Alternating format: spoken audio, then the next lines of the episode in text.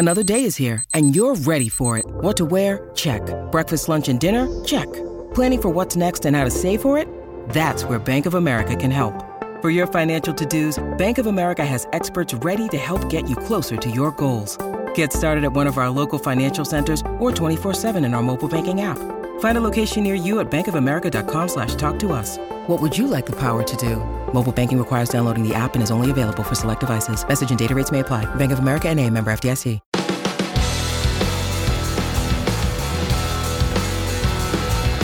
Hello, Husker fans. Welcome to episode 185 of the Husker Football Fan Podcast. I'm Mike Harvat. And I'm Justin Swanson.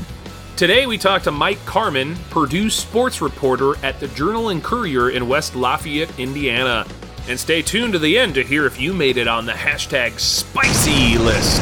You can find us on the web at huskerpod.com or by searching Husker Football Fan Podcast on Facebook. You can also connect with us on Twitter by following at HuskerPod or email us at huskerpod at gmail.com. This episode is brought to you by Central Nebraska Buffalo. Check out their website for the latest deals. That's cnbuffalo.com. Also brought to you by Monty Rohde with Pinnacle Realty in Lincoln. Looking to buy or sell a home in Lincoln or know someone who does? Hit up Monty at 402 770 3356. Justin, this this hashtag spicy thing is reminding me of those old Taco Bell zesty chicken bowl commercials. You remember those? Zesty, Zesty. zesty. Zesty. Zesty. Zesty. Zesty. Zesty. Zesty. Zesty. So this is the fourth time we've talked to Mike Carmin for this podcast. It is. That's awesome. A that uh, you know he still wants to associate with us after intros like the one we just had. um, but also it's it's great to kind of have that line of communication over several years because you know now we have history not only with Purdue the team, but you know kind of chewing the fat with somebody who has an inside look into the goings on all the way out there. Well, yeah, I mean, so here's a, an example of that. Two years, I mentioned this in conversation. Two years ago, he mentioned like Rondale Moore. He might be someone to keep an eye on. I think he's going to be good. And Rondale, Rondale Moore had this breakout season, including the upset of Ohio State, and everybody knows Rondale Moore. And last year, he said uh, David Bell. He, he could be a breakout player, and uh, lo and behold, he was. So I asked him, who is the next Rondale Moore, David Bell? You know what I like about that? What? Uh, it's he's got the word Bell in his name, like Taco Bell.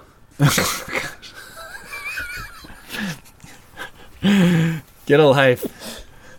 I, I will say before before you run it that uh, I recorded this conversation before talking to the Eyes on Big guys, so there is no question from them in it. Every other big it's the first game of the season. I just I had to get it done. So Sure, sure. Um, so this uh, this will be the only Big Ten game that doesn't have that question. Well, the good news is, like you said, this is the fourth time we've talked to Carmin. We know he's a very knowledgeable guy, so uh, I'm sure that the conversation does not suffer in the slightest. Let's go. Let's roll it.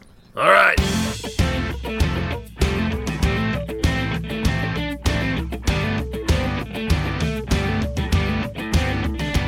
We are really excited to welcome Mike Carmin back to the show. Mike covers Purdue sports for the Journal and Courier in West Lafayette. And uh, Mike, it's it's great to talk to you again. Well, it's uh, great for you to reach out, and it's great to uh, talk some football since um, we haven't had really football to talk about.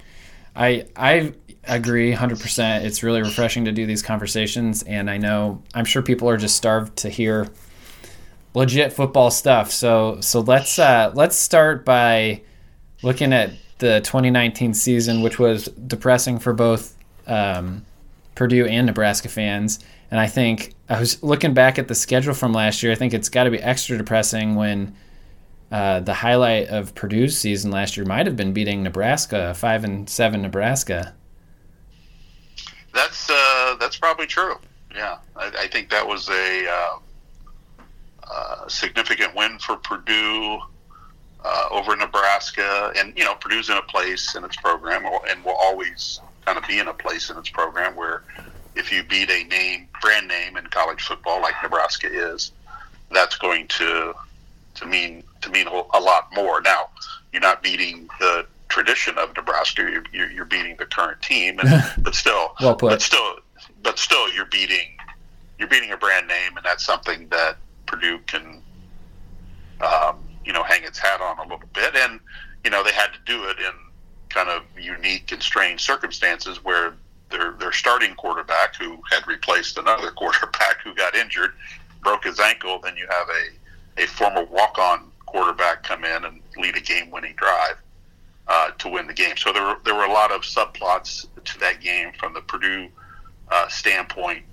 Um, and correct me if I'm wrong. I think that was was that the first game uh, uh Martinez came back uh, and played. I think uh, is that right? You know, I now I have to pull up Nebraska's schedule and remember I kind of have a lot of last season blocked off because there's only so much that. But anyway, there, there were a lot of subplots to that, Yeah. that game on both sides, uh, and and then when you got into the game, even more subplots developed, uh, where it just it ended up where Purdue won on a you know uh, an end around by you know David Bell, who became the the Big Ten Freshman of the Year, uh, and a an all league receiver on a play the quarterback had not physically repped during the week because he was the backup and there just wasn't enough time for him to to go through that play physically, but mentally he had, had gone through the play. So again, just a lot of different things came out of that game from the Purdue side that um, kind of made them feel good, and it kept it, it kept Slim Bowl hopes alive for them at, at that point in early November. Well, so looking looking here at the schedule, you're right. That was Martinez's first full game back, and uh, kind of speaks to how how much the Huskers struggled. That he was the leading rusher that game with 58 yards. The following week, Dedrick Mills ran for 188 against Wisconsin. So it, it was such a weird game for Husker fans. We kept waiting for them to to figure it out. I mean. I mean, no offense to Purdue, but gosh, I think they had two or three win, two wins coming into that game. Uh, this is in the last quarter of the season, and um, or last third of the season, and uh, and if we win that game, just knowing how the rest of the season uh, played out, losing to Wisconsin, winning at Maryland, losing to Iowa, we would have gone to a bowl. So uh, I think that November second really was a it was kind of a turning point. We, we thought we really needed that game. So um, yeah. Yeah, and I, I think I think Nebraska fans thought that that would that would be the win that as you got into the last quarter of the season, you know, that would be kind of the, the win that would help them get to a bowl game because I think they were counting on beating Maryland. Yep. Uh, you know, the Wisconsin game was probably not the, a game they were probably not going to win, and then you have the, the last matchup with Iowa, which is always a, a toss up regardless of the teams right. right now. But I, I think I think Nebraska football team and football program and fans were counting on the win Yep. at Purdue to um, give them a little bit more breathing room going into those the, the final weeks of the season. So so we lost. We didn't go to the bowl. Uh, you guys, or not you guys, the uh, the Boilermakers were ultimately uh, what four and eight, and also did not go to a bowl. Had a disappointing double overtime loss to Indiana to end the season. Um, so so we're that was season three for Jeff Brohm. If I'm is that right? That's correct. How I mean is that was that was this kind of record a big disappointment? Uh, how how does this how how does the Purdue fan base feel coming into season four, um, just with how things are going? Well, when you really have to look at season three, and you know, I, I'm always a believer. It's like you you can always just look at the record and say, um, "Oh, four and eight, that that was really bad." And based on the first two years of Jeff Brohm's tenure, yes, it was a step down. But you ha- I think you got to dig. You got to dig uh, a little bit deeper into Purdue season and realize that um, they, they lost their starting quarterback Elijah Sindelar um, after two games. He suffered a concussion at the end of the Vanderbilt game, so he didn't play against TCU. Uh, he came back against Minnesota, and in the first half, um, suffered a uh, a broken clavicle. Uh, but also on the same play, Rondale Moore, the talented wide receiver, blew out his hamstring. So Purdue's top two offensive weapons you no longer had for the rest of the year. So, and then you're playing with an inexperienced quarterback and, and Jack Plummer, who, who who got better as the year go on, went on. But you're also you're, you're taking away your most valuable player, your most valuable weapon on the offensive end, and Rondale Moore. And they just seem to have a rash of injuries. And, and you, you go back even farther. Markus Bailey, who was taken in the seventh round of the most recent NFL draft by Cincinnati, uh, suffered a torn ACL going into the third game of the year. So as Purdue got into the month of October, didn't have Markus Bailey, who was their defensive leader. It didn't have Elijah Sindelar, was their starting quarterback. You didn't have Rondale Moore, who was your best player and your most dynamic player. Now, injuries happen, I get that, but Purdue's not at a stage in its program, and a lot of a lot of teams are not at that stage where you, you just have another Rondale Moore, you just have another Elijah Sindelar or another Markus Bailey to plug in there, and you don't lose anything. That Purdue's Purdue's not at that level, and so they they took a drop off. Their defense took a hit. Their offense wasn't as productive as what maybe people thought it was going to be. So, uh, kind of getting back to the four and eight record, it, kind of the four and eight record kind of represents the kind of team that they had last year. You, you, you start playing players that didn't have a lot of experience, uh, a lot of rookies, a lot of true freshmen got in the game, and just guys that had not played enough brass to play significant roles. And four and eight is kind of where they should have ended up. Hmm.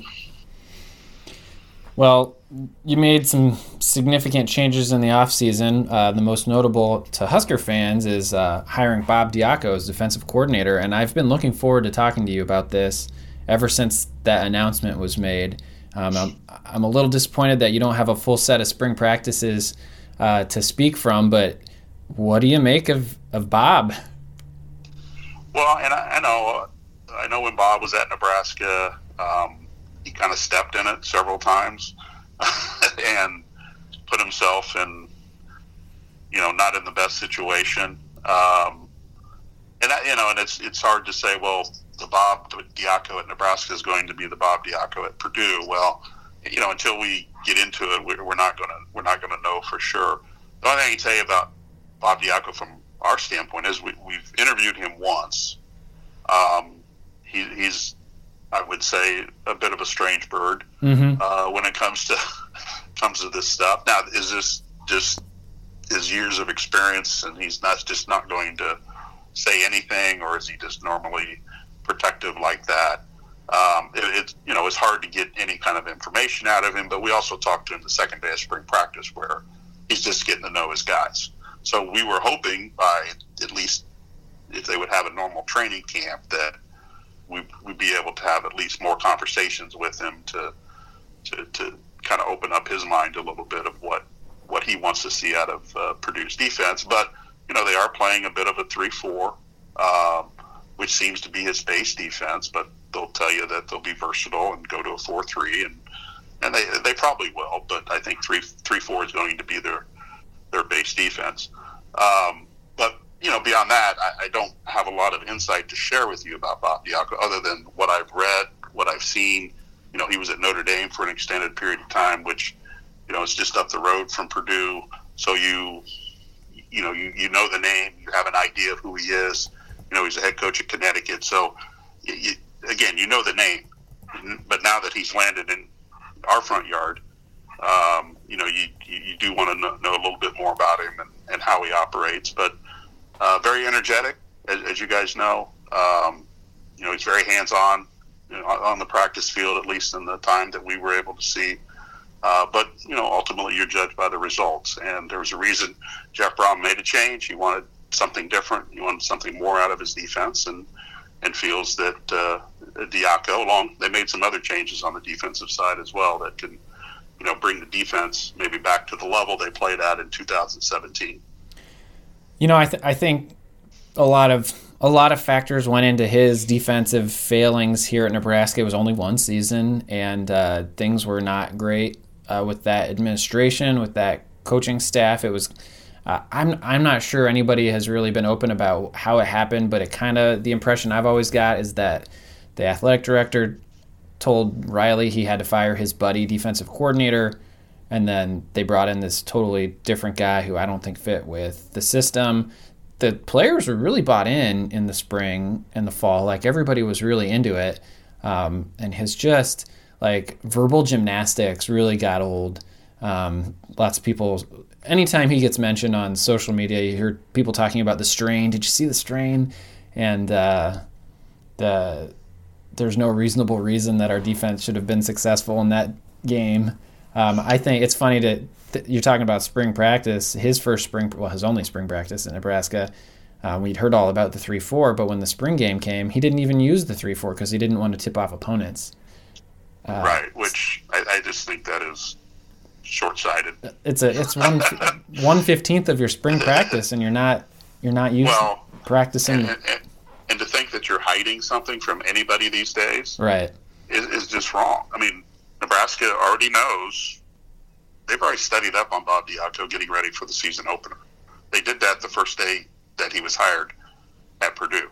They they know what his tendencies are. They they know all that by now. Yeah. So you're not really you know, it comes down to personnel. Absolutely. When, he, when you get right down to it. Now, will he have will he have a different wrinkle here and there? Yes, all, all teams will, and they'll have different wrinkles as as he gets throughout the season. But this this constant paranoia coming from the college football world, from the coaches' side, is just really aggravating to me. I'm not saying you throw your playbook out there and take snapshots of it and put it on Twitter. Sure. But you you you know, at some point you got to line up and play, and the other team knows what formation you're going to be in, and it's just a matter of somebody can block the guy that you want to make the tackle, or you know, can can stay on assignment. So it's just the, things like that bother me to a point, but that's the culture of of college football in general. It's it's paranoia. You know, uh, on on the hiring of Diaco, I mean, he has been successful with defenses pretty much everywhere else he's gone. So I think Nebraska's that stint that stint in Nebraska is the outlier. Um, and didn't he? I'm trying to remember. Uh, did he was he the head coach at Connecticut when they played uh, a Scott Frost UCF team? Uh, quite possibly. I think that's true, and I, I, I don't know if that was the. I should have looked into that. I, I, it was one of those Florida schools that he tried to create a a, a traveling trophy with. Yeah, the conflict trophy. thing. Yeah. Yeah, the conflict thing, which I, I, I, think I read where the, the other team didn't even bother to pick up the trophy because it was such it was such a lame idea. and um, you know, I'll give him credit for trying. But, sure. Uh, you know, it, it, didn't it didn't work. And you know, and as you mentioned, he, you know, he was probably caught in a situation at Nebraska which was the perfect storm against him. Mm-hmm. Where you have all these things swirling around him you're in a you know you don't know where the support in the administration is coming from. You don't know the status of everybody on on the staff. And it's just it's a you know it's it's a difficult thing. And i can you know and that's something nebraska fans won't forget and they're they're quick to make fun of him for. Mm-hmm. um, but that's just something that he has to live with. And i can tell you that if he didn't uh, there, there, was a member. Uh, there's a member on Jeff Brohm's staff who's been with him ever since he came to Purdue, Anthony Poindexter, who worked for Diaco at UConn. And if, um, if Poindexter was not on uh, Jeff's staff here, Diaco probably doesn't get a look hmm. to get hired here. Hmm. So you know, Anthony is the code. He has a title of co-defensive coordinator, but Diaco is the is the defensive coordinator. My point is, he has a connection here. Gotcha. That that can help you know, maybe just help smooth things over. But, you know, until you, you know, we're all waiting. We were waiting to see, you know, the spring game to see how things would, would operate a little bit. And now we're just kind of waiting for the season to start to see what, uh, what, what, what he can do with, with this defense. Uh, one more Diaco comment, then we can move on. I we have a, a friend of the show who um, actually played at Iowa when Diaco was there, and also Bob Elliott was there. And I think a lot of people forget um, that Bob Elliott and Diaco had traveled together, um, including to Nebraska, and then you know, sadly, tragically, uh, Bob Elliott died of cancer before the season started, and so uh, our friend Jeff Jeff the Greek on Twitter has has said speculated that Bob could really commu- translate Bob Elliott could really translate Bob Diaco in a way, and you know, kind of was that anchor for him, and that when he lost Bob uh, at Nebraska, that was kind of he had a really hard time recovering from that. That you know that that could be so. I mean, that could be a, a part of uh, a part of the struggles they had there, and you know, as as we all know, the the light shines brighter at Nebraska, and when you lose games the way they lost games during that tenure, you know, it just yeah. it just ramps up. You, you get to a point, and as someone that has followed from a distance Nebraska football for a long time, it just you know it just becomes it just becomes you know it's the pressure cooker uh-huh. that just that just blows its top. Yep. And you just you know you just get to a point of, of, of no return. It doesn't matter what you do or what you say. I mean, his team's probably at the end of that uh, tenure his teams probably could have allowed a field goal in one game, but there would have been criticisms how that team got that field goal. They're mm. just you're, just not going to find anything good. Mm-hmm. Most fans are just you know similar to the Darrell Hazell era at Purdue. It was for for fans. It was four years of hell, and it wow. was just it was just it was bad football. It was bad football management, um, and you can't find anybody that will say anything nice about the Darrell Hazell era hmm. of football. Now, Darrell's a great guy and a nice guy, and he's great to talk to. But from a football standpoint, you you can't find a Purdue fan that'll ever have anything positive to say about that four year stretch. Is is Purdue trans- transitioning from a four three to a three four? Well, we think so. Uh, we think that the, the, the base defense will be a three four. Okay, but, so, but you were a four three, I guess is yeah, they played a four-three uh, last year. Gotcha. Uh, under Nick Holt, and uh, I and I, I'm just curious how the three-four works because of some of Purdue's personnel. They've had to take a defensive end who used to be a linebacker, and they moved him to linebacker. Uh, and then how, how is he going to work as a linebacker now? And then one of their one of their better players on defense, George Karlaftis, a defensive end, uh, in a is his skills or is his ability to rush the quarterback in any way diminished by being in a 3-4 as opposed to a 4-3? That's something we're not going to know until we get into the season to get a look at what his responsibilities are uh, and whether he can still uh, bring the kind of pressure he brought toward the end of last year. So, so noting that there's some major changes going on in the off season, um, what are some uh, I guess normally I'd be asking coming out of spring practice, what are the strengths and weaknesses of this team? But um, w- without spring practice really to go from, what do you see as the strengths and weaknesses of this team right now? Well, you know, we'll stay with the defensive side again. Uh, you know, we don't know exactly the. You know, I can only talk about really personnel at this point uh, because they didn't get a full spring practice session in. They only they did get eight practices in, which I think is one of the the highest numbers in the Big Ten and maybe the country uh, as far as number of practices that they that Purdue was able to get in. But it's just kind of better to talk personnel and what you're seeing and how they might fit. And talked about George Karlaftis. He'll, he'll still be at a defensive end spot. That that's definitely a strength. You know, one the one major question on defense would be Lorenzo Neal, who, who didn't play last year. He had torn his ACL at the end of the 2018 season against Indiana. Didn't play in the bowl game and then didn't play last year, even though all signs pointed to him playing. He didn't play. He tried to practice at the end of last year, suffered another injury. We, we never were told exactly what that injury was. We can only guess and assume that it had something to do with his knee, but again, we're not completely sure. But anyway, he had to have some sort of procedure again. If he can come back healthy and be the nose guard uh, in that 3 4, I think that he's an NFL caliber player, uh, in my opinion, and uh, I think the, the draft people looking at next year would, would agree with that. And then they've had they have question marks at the other defensive end spot. You know, the, the, the strange part of going to three four for Purdue was they just don't have the depth at linebacker to do that. I mean, it was hard for them last year to have four linebackers in a four-three, uh, and now you're asking to have four linebackers in a three-four. They did go out and get a junior college player who's who's going to who's going to be a linebacker and move around a little bit, along with uh, Derrick Barnes, who moved from defensive end.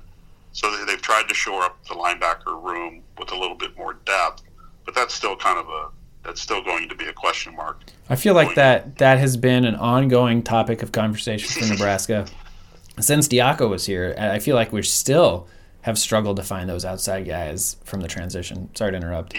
No, that's fine, but that's you know I think most most programs deal with linebacker depth, and Purdue's just right there with them. Where I think you know they they've they're dealing with the depth so much that they've kind of moved to safety. Like Jalen Graham, who played safety and nickel last year, down to an outside linebacker position to give them a talented player at that spot, but also kind of give them some depth. And then the secondary, uh, they've had one one of their starters has entered the transfer portal, Kenneth Major, uh, so he won't be with the program uh, next or this coming season. Um, and they're supposed to get a junior college transfer, Giovanni Howard, who did not get on campus for spring, but is expected here for, for the summer, and he would be earmarked for one of the starting cornerback spots along with Cory Trice, uh, who did play, uh, who got moved to cornerback late in camp last year, and then came up with some interceptions throughout the year. Big, tall, lanky kid, uh, has a lot of size to him, a lot of raw athletic ability. Would seem to be the perfect prototype for a cornerback, but he's still got some some ways to go, and they got some safety issues that they've got to they've got to figure out. They should get Marvin Grant, who who was a true freshman last year, got hurt early in the season. He's expected to play, and they're, they're, they're going to get a grad transfer from Connecticut. Um, uh, Tyler uh, Tyler Coyle, who is who's going to come in, and obviously grad transfers come in for one reason, and that's to play. Mm-hmm. And I, I would expect uh, him to be a major part of the secondary uh, uh, as they as they get going. So I mean, they have the same issues as a lot of other teams, where you know, getting enough depth, but getting enough frontline guys to to be effective. You know, offensively, uh, there will be a quarterback battle. Uh, Jack Plummer would be the uh, presumed number one right now, but they've also they picked up a graduate transfer from UCLA, Austin Burton, uh, who started one game at UCLA in his career. That was last year. He'll have two years of eligibility left. He's probably more of a, a dual threat type quarterback who can run, but running's not his strength. He can he can factor that into his game. And Jeff Brohm has kind of been looking for more quarterbacks like that in the recruiting process. Uh, but Burton's going to come in and compete with uh, Jack Plummer and then Aidan O'Connell uh, for the starting spot. Uh, when that gets settled, I, I, would, whenever the first game is, I think that's that's when that gets settled. Okay. I don't think I, I don't think we'll know anything before before that.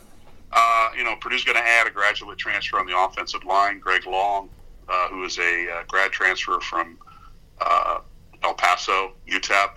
Uh, should be should come in and play a right tackle, big, really big kid. Um, and then Purdue's got a lot of their offensive linemen back from last year, but they still they still as a group need to take a step forward, and that that's probably the major concern on offense. Receiving, uh, you know, Purdue, Purdue might have one of the deepest receiving groups in the Big Ten. You can, you know, Rondale Moore, David Bell. Uh, you you've got some other guys that got some playing time last year, Milton Wright, um, and then they've added some freshmen, some newcomers uh, into that mix where uh, they, they're going to have um, they're going to have a rotating group there. I think that um, that first of all helps them survive any kind of injuries that they might they might suffer this year, but also gives them a lot of depth there to do some different things. The running back spot, you know, King Doerue uh, was their main ball carrier as he got in the second half of the season last year. He was a true freshman last year, led him in rushing. I would expect him to, to be the number one guy, but they've, they've got a couple other guys there that will that will get some snaps uh, as well. Tight end, they got to replace Brycen Hopkins, who was a fourth round pick by the Rams. Uh, they've got a couple kids, Garrett Miller and Payne Durham, who I think will will step into that role. Uh, I think I went through about every player or every position. Yeah, so I feel like two. thank you. Two, two years ago, you, you told us about Rondale Moore uh, before I heard about him anywhere else, and then last year you mentioned David Bell. Is the, is there the who's the next one? well, uh, if they have a next one, that means David Bell and Rondale Moore didn't play, and that would be a bad thing for Purdue. so I think they're. Uh, Is there no a- no slot receiver or that well, could? they do. They, yeah, I mean, they, they do have guys coming in. Uh, uh, T.J. Sheffield is a is a is a guy they were expecting to play last year. Actually, made the the travel roster uh, for the first game at Nevada, uh, and I think he played one snap, but then ended up getting injured, so he was he was done for the year. What I was going to say is they've had a freshman lead them in receiving in Jeff Brohm's first three years. Wow. You, know, you go to Ja- Jackson Anthrop the first year, and then Rondale Moore, and then and then David Bell. Scary. Um, yeah, uh, they they picked up a couple good freshman receivers, but I, I just don't think they're going to get the number of snaps that Moore and Bell got in their first year okay. to, re- to really be effective. And the only way they get those snaps is if if, if there's an injury. Gotcha. So, Gotcha. so I, I don't think I think the string of freshmen leading the team in receiving uh, will end this year for Purdue. And if it if it doesn't end, that's not a good sign. Yeah. So your your your crystal ball is a little cloudy on this issue for a variety of circumstances. It makes sense. Well, I, you know, I think they have enough returning talent from the playmaking standpoint that they don't need to lean on on freshmen right now. Uh, That's a good thing. Yeah, it should be a good thing, but we'll see how that all shakes out. So th- thanks for walking us through those positions. Um, now, acknowledging that it's May, mid-May when we're talking, and who knows what the fall looks like. Just you know, assuming that the the Huskers and the Boilermakers do meet up in Lincoln on September fifth, um, and and the season goes on as as planned. What what kind of expectations do you think this team can have for the fall? Um, you know, I think they have. I think they have high expectations. They should have, but the first the first month of the season is pretty brutal for them. So getting off to a good start with a game at, at Lincoln, I, I think is is is imperative for them.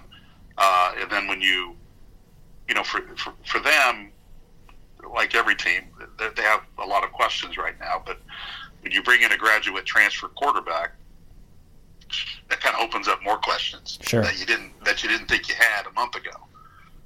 Excuse me.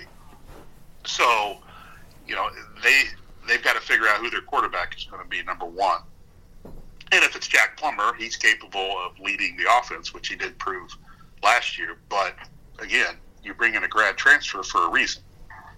And grad transfers usually go someplace for a reason, and that's that's to play early and to, and to see some early see some early action.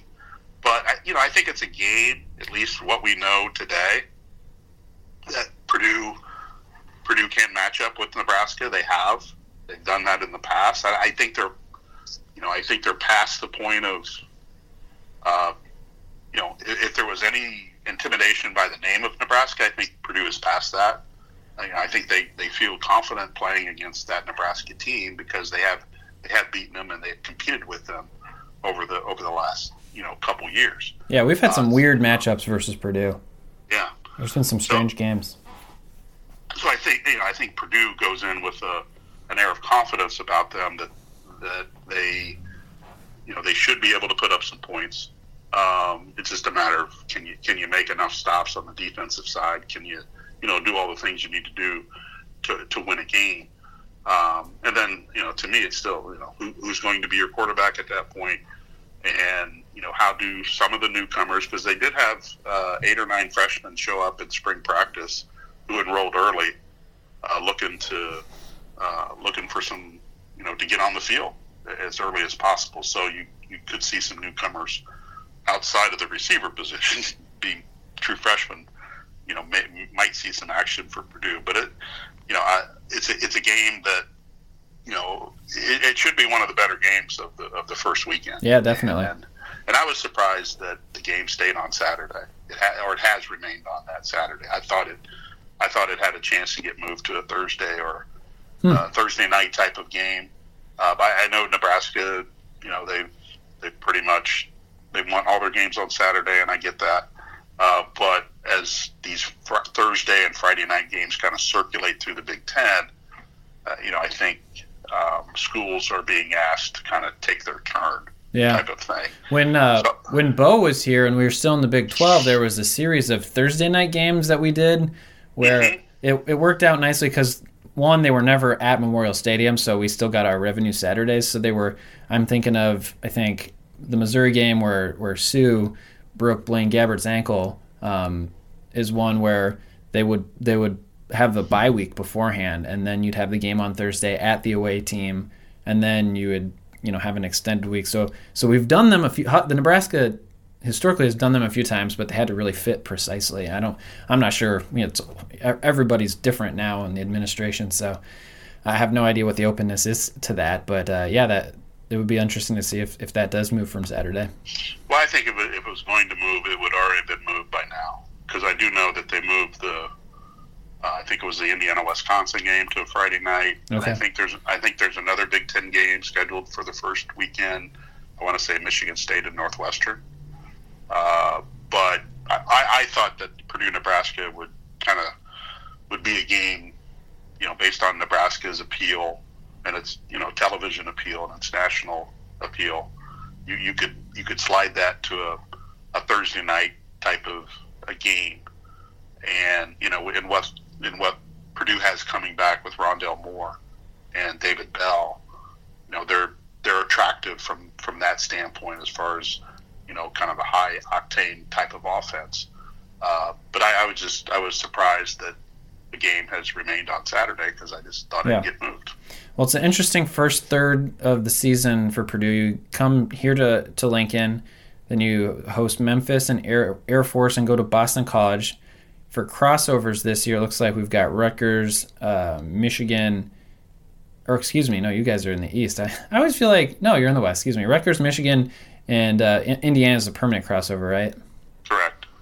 So you host Rutgers at Illinois, at Michigan, host Northwestern, at Minnesota, host Wisconsin, host Iowa, and at Indiana. So quite quite the Yeah, slate. they- yeah, yeah. They've you know they got Memphis and Air Force after Nebraska, which you know Memphis, although has a new coach, I believe their their quarterback who set some records last year is back. You've got Air Force, which is a very hard opponent to prepare for prepare for in a week because of how they run their offense. And, you know, you got to go on the road to a Power Five school at Boston College, and then you're back in you're back in the Big Ten play. I mean, that's why I mentioned earlier Purdue has to get off to a good start. Yeah, that that having that conference game, the first game of the season, is a real stressor, and it really for whoever loses, it just casts this pall over the season that.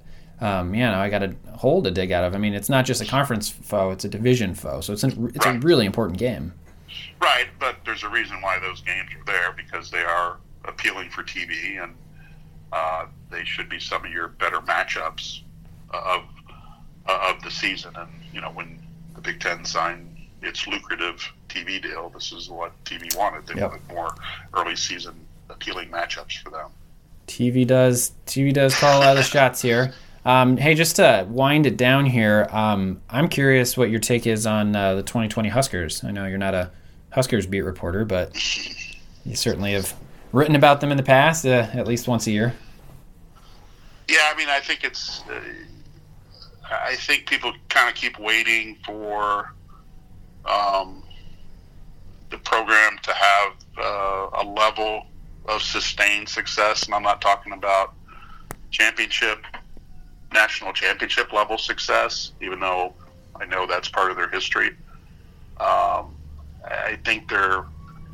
I think I think people are looking for just maybe a higher level of consistency uh, from this program, from not only season to season, but as you get into week to week, the you know the, the highs and lows and the ups and downs are a little bit too too wide, I think, for for people right now. But you're also in a process of still kind of cleansing the program from the past and Sure. putting putting in what what needs to be done now. And this is a different uh, era of college football and a different um, different way of doing things. And you know, Nebraska has, plays a tough schedule, uh, just like all the Big Ten teams do.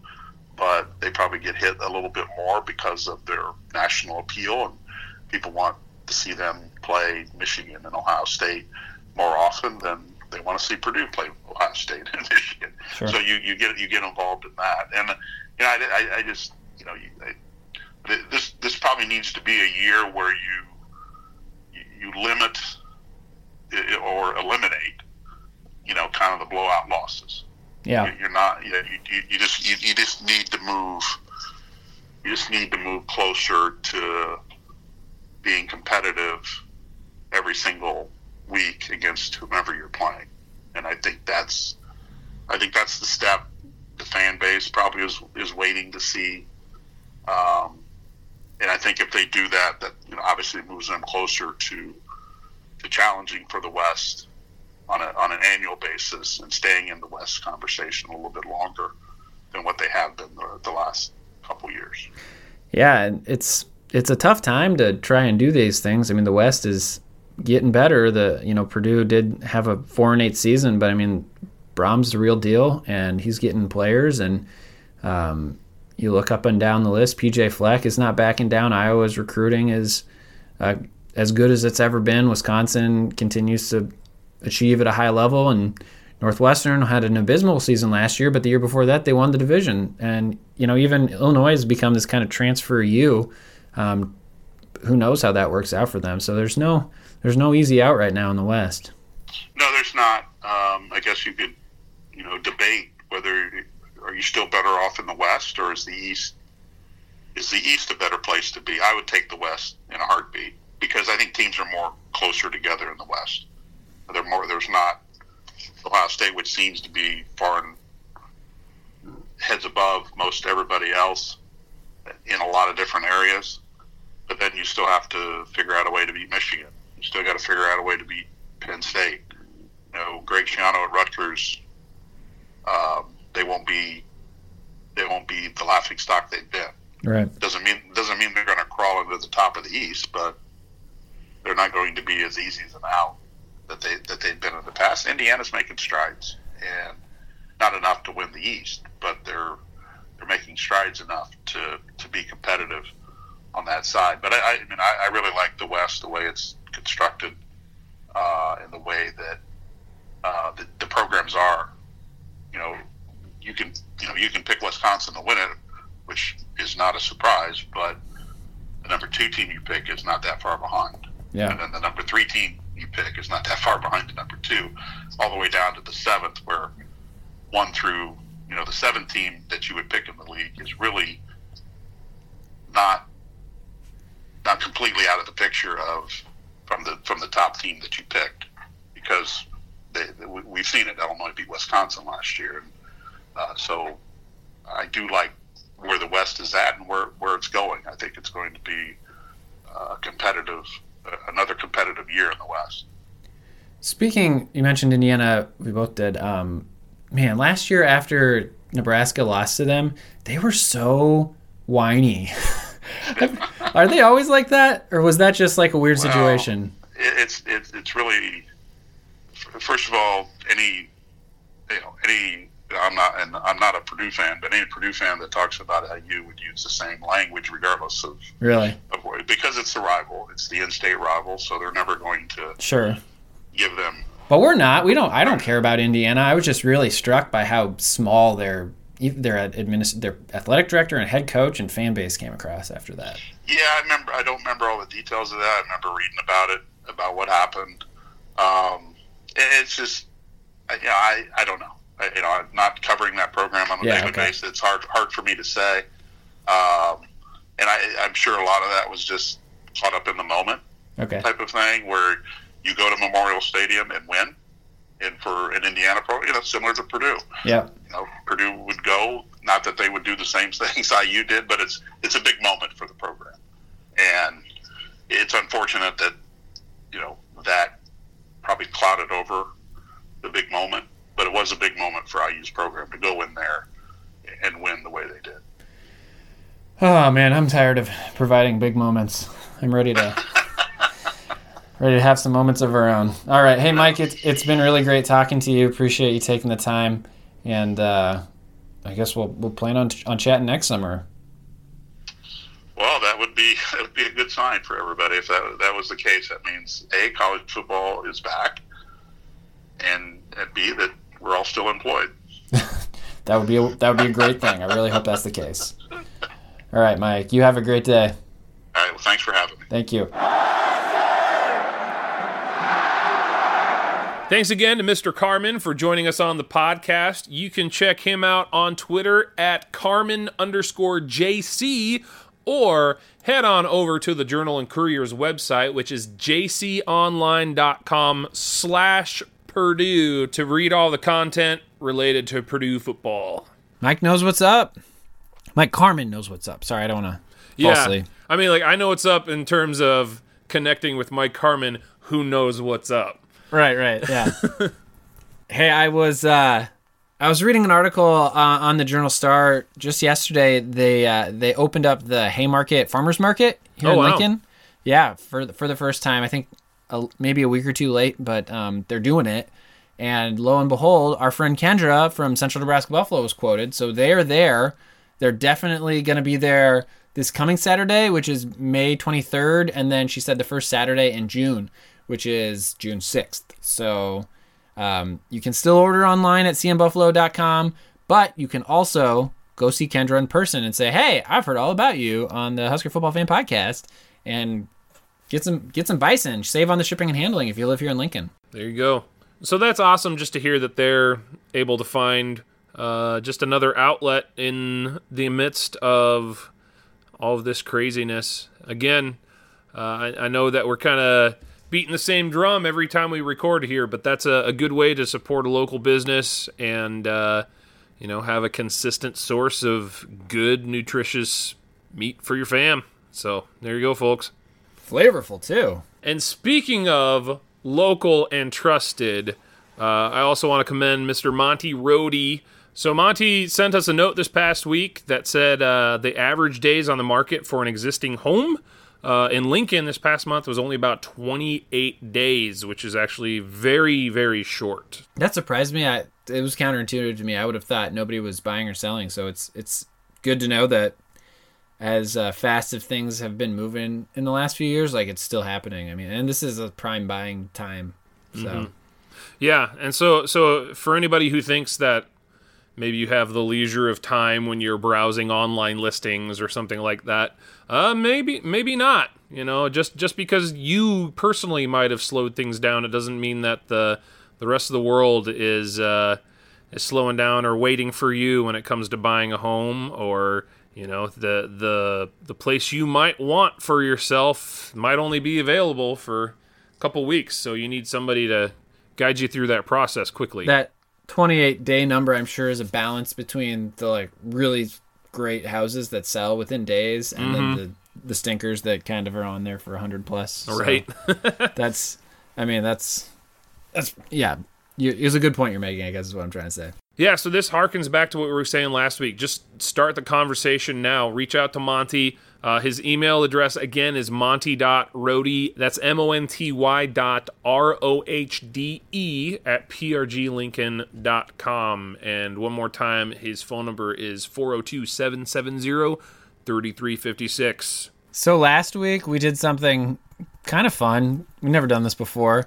We said, "Hey, if you uh, if you made it through this hour and forty five minute show, you should you should tweet at us hashtag spicy just to let us know." And I don't know what your expectation was, Mike. I didn't think anybody would. I thought that we'd get like two or three. That's what I thought. And those two or three are like related to us. Is kind of what you're thinking. No, I, I, I actually, uh, you know, I, I know I do have some family members that listen, but I haven't been keeping tabs on them whether they're not whether or not they're listening lately. I know football isn't the first thing on everybody's mind right now. It's true. Well, we actually had 14 people, and now we're recording this Sunday evening. So if you tweeted at us uh, Monday, uh, we missed it. We're sorry, but as of 9:50 uh, Central Time, Sunday evening, uh, we had 14 working with. people. Yeah. So here is the list of hashtag spicy listeners: uh, Jeffrey the Greek, We got BK underscore TSM. Marilyn Swanson on Facebook, That's a familiar name. Uh, Walt M. at every dog his day or every dogie's day, uh, possibly. Yeah, it's hard to hard to be sure. Mm-hmm. At sidelines underscore Nebraska, which is a, a pretty fun uh, fan account that we've enjoyed following recently. Josh at J Horton four hundred two, a longtime follower. Mm-hmm. At Boatwagon one. Then we got Nate in Lincoln or LNK at Nate Otten. Another longtime listener interactor. Mm-hmm. Tyler T. Hall at Shrine Drummer 54. Brett Clusaw at Husker BK 81. He's also somebody who interacts with us quite a bit on Twitter. Yep. Tyler Jensen at 32 underscore Jensen. Spud at 208 Skurs. I asked, and 208 is his Idaho area code. That's where he oh, is from. So thus the Spud, yeah. Uh, Swan at Swan888. And then Jeremy Talcott at Jeremy Talcott. or possibly Talcott. That's actually that's actually one that I don't know. I would say Talcott first try. Or what? I'm trying to think of how you do this joke. Or Jera my Talk. Jeremy Jeremy Talcott. There, well, there you go. You're good at that. Thanks, guys. That that was fun. I, it was awesome. really fun. Yeah, fun to keep this list as, uh, especially through the weekend. I try not to be on on my phone quite as much since I'm with my family more, and so uh, every time I checked in, I was like, ah, there's somebody else to add to the list. It's great. Uh, is there any Husker news we should talk about in the last 30 seconds? I think we got a transfer kicker from LSU. I feel like we went from having negative six kickers to like 12 kickers. I don't know that anybody who kicked the ball last year is on the team anymore. Wow. Wow, Actually, we should look that up. there was no, I th- no, I th- heard Sam McKewon say it on his last Pick Six podcast. I think what he said was uh, the one guy who was a safety, the one I think it was the one who transferred from Air Force, and they're like, "Hey, you know how to kick? Can you kick?" And he's like, "I don't want to, but okay." Um, so he's still on the team, but he's not kicking. Sure, he's back to defensive back, and mm-hmm. the other five guys are gone. Okay, including wow. Barrett Pickering, who retired, one or two club soccer guys. Uh, there was like a UNK transfer or something. Yeah. So you know what's interesting? New year, new you. I I'm going through my old piles of like DVDs, and uh, some people might find this blasphemous, but I'm removing the discs and throwing them into a binder and just recycling the boxes. Um, you know what I found today? Speaking of a ragtag group of people playing football, you remember the movie Little Giants? Did you ever watch that movie? Absolutely, yeah. Ah, Rick Moranis' last great work before he just like quit, right? He yeah, just quit. It's crazy. That's a great movie. I think that movie is right up there with The Sandlot in terms of its humor. I mean, it's it's not The Sandlot, let's be honest, but you know, if you, if you've watched The Sandlot for like 3 weeks in a row and you're like, "All right, I got to change it up." Little Giants works. Sure. Yeah. Probably end up watching at some point this summer. But you got to do The Sandlot around 4th of July. That's just the way it works. I'm out of things to say, Mike. Okay. Justin, you're kind of rocking the uh, quarantine hair and beard. Kind of got a Chris Pratt meets John Mark McMillan vibe. I'm afraid it's going to become a professional liability, but I'm like the frog in the boiling water where, like, I don't notice.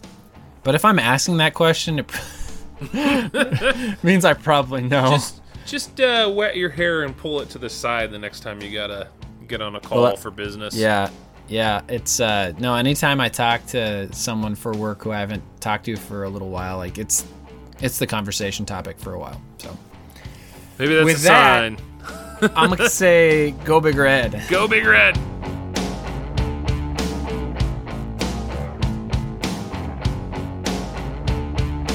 The Husker Football Fan Podcast is an unofficial, non commercial podcast and is intended for educational and entertainment purposes only. The views expressed on this podcast belong solely to the individuals expressing them. The Husker Football Fan Podcast is not endorsed by or affiliated with the Nebraska Cornhuskers or the University of Nebraska.